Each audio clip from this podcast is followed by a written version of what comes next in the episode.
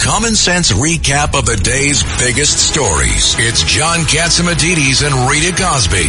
Katz and Cosby on 77 WABC.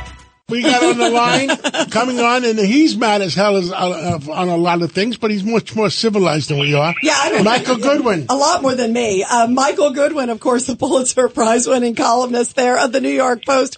And Michael, uh, you had a column. It was spot on. Biden is risking Israel's security. Explain, because this waffling is all over the place. Uh, thank you, Rita. Look, I think it's uh, it's a kind of simple formula. It's domestic politics. His reelection campaign is uh, now uh, at least as important to him as Israel's security. And so he has, I believe, ramped up his criticism of Israel and the demand for uh, more and more humanitarian aid, calling for pause, longer pauses, that sort of thing, all because uh, the youth vote many young voters uh, do not like Israel, are protesting against it. Uh, the Muslim Americans, of course, are raised to hate uh, uh, Israel in, in the countries from where they were born, if if they were if they are immigrants. Uh, and so I think the president is bowing to that kind of pressure, and I think it's unfortunate. Uh, it's not leadership. It's not good for the United States. I mean, as I say in the column, you know, we must always remember uh, Israel is the canary in the coal mine for the West and the United States. The, it, should they, uh, the, the terrorists, overrun Israel, eliminate Israel as they say they will do, well, they're not going to stop there. I mean, this is Iran. These are people all funded by Iran. This is world conquest. Uh, so we are in Iran's uh, vernacular the great Satan. Israel is the little Satan. So that's just step one in their plan, and Biden should recognize that. He used to know that, but he seems to have forgotten it in the heat of uh, in the heat of uh, the the panic over the polls. And you know what, Michael Goodwin, what exactly what you're saying. What's stunning to me is here we've got uh, we've got, she's head of the Progressive Caucus, this Pramila Jayapal. She just tried to, I should say, try to fix her previous comment and it made it worse, I think, saying that there needs to be a balance. You saw that comment where she said, needs to be a balance when criticizing Hamas and their horrible uh, atrocities, including rape and all these horrible things we've heard of late uh, with Israel. There, there, to me, there's obviously no moral equivalency. It's shameful. And then she tried to clean it up.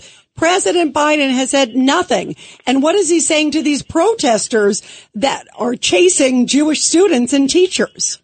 Right. He's been silent on all of those things. I mean, you think about what's going on in this country. Forget the world for a second. What's going on in this country vis-a-vis the anti-Semitism, the college issues? I mean, U Penn, what? Three quarters of his family went to the University of Pennsylvania. Doesn't he have anything to say about this? Uh, can can a reporter ask him a question about this? Where the the Biden Center, the Biden Center at the University of Pennsylvania, where the classified documents were found?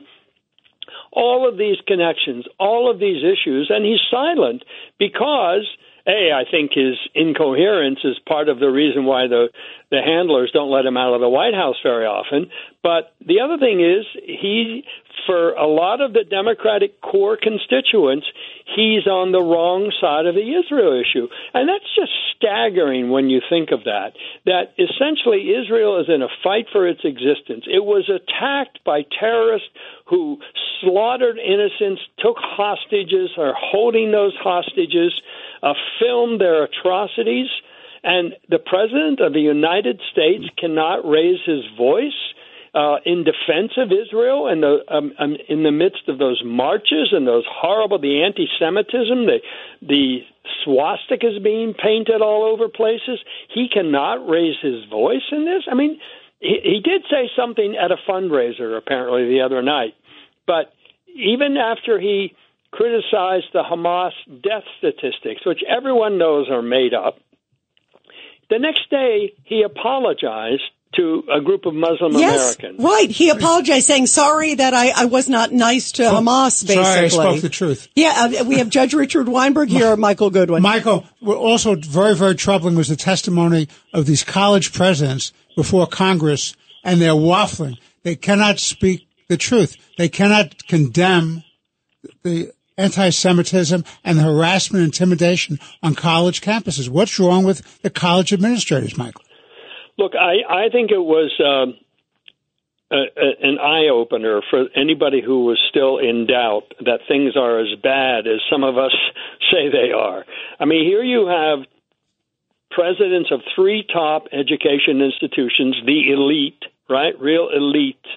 And they cannot, as you say, they cannot muster the courage to denounce anti Semitism without putting it in a category of hate right? It has to it has to meet a certain thing. So even though the question that Elise Stefanik uh, was asking them, does it violate your code of conduct?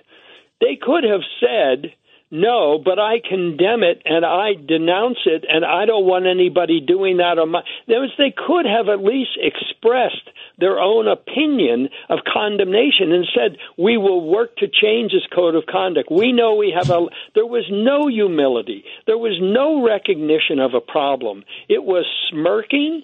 It was they. It, it, looked as though they had practiced together. They would all say the same thing, so there would be no deviance, no daylight between them. And I also thought that the smirking was looking down on Stefanik. I mean, who is this Republican woman from upstate New York? Uh, uh, talking to us this yeah, way. Who are was, these people? It was. I mean, it was was really condescending. I think was part of it. I agree. It was so troubling. Uh, Michael Goodwin, thank you so much. We always love having you on, and always are reading your great columns there in the New York Post. My pleasure. Thank you all. Thanks, Thank you, Michael.